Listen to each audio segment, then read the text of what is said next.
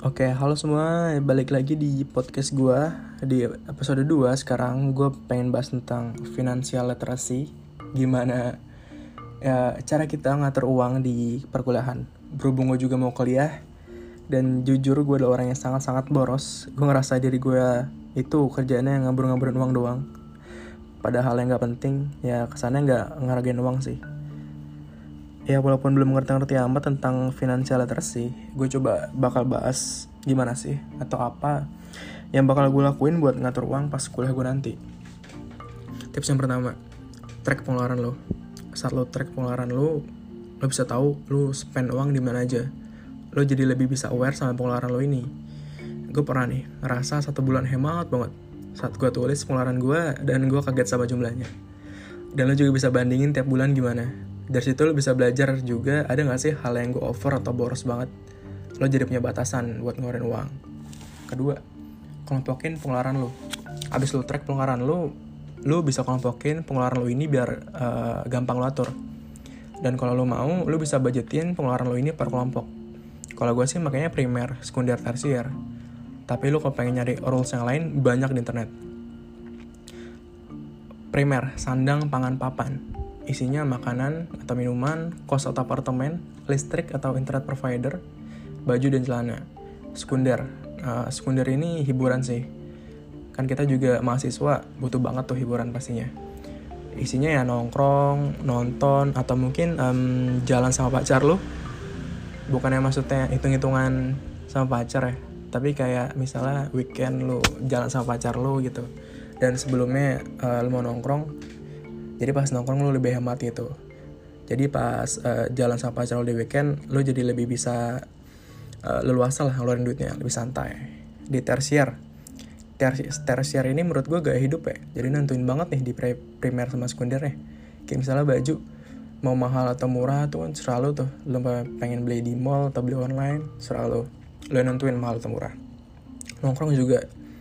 Nongkrongnya di mana atau makan atau minum pas nongkrongnya gimana tuh terserah lo tapi gue saranin nih kalau nongkrong sama orang yang tepat gue saranin urusan duit belakangan. Yang penting lu udah punya value nongkrong sama orang tersebut gitu. Makanan atau minuman juga pilihannya lu pengen masak sendiri atau beli di luar. Kalau gue sih gue pengen masak sendiri. Ya nggak rugi juga sih. Bisa belajar skill baru juga kok.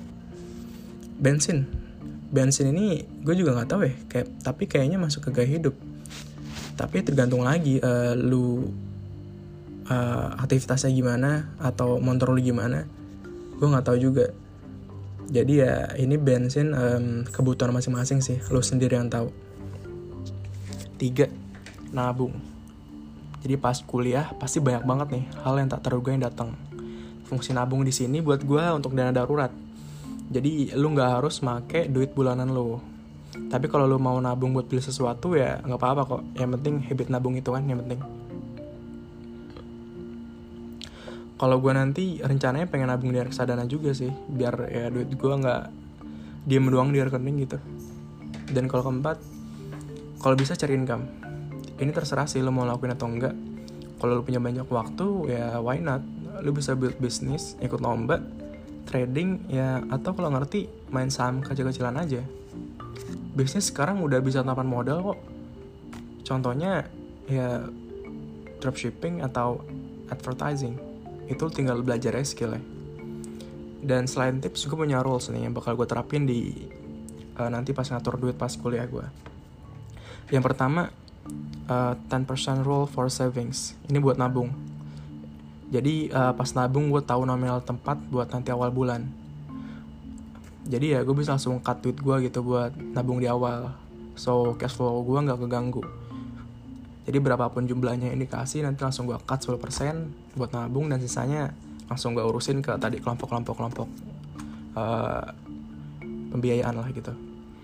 Dan yang kedua one week rule rule satu minggu ini gue pakai sebelum beli barang jadi coba deh, sebelum lo beli barang, lo tahan dulu satu minggu keinginan lo beli barang itu. Dan setelah satu minggu, kalau lo masih butuh, baru lo beli-beli. Kadang tuh kita beli barang cuma lapar mata doang. Misalnya pengen beli di saat itu juga, pas setelah beberapa waktu, eh nggak kepake. Jadi sayang aja sih.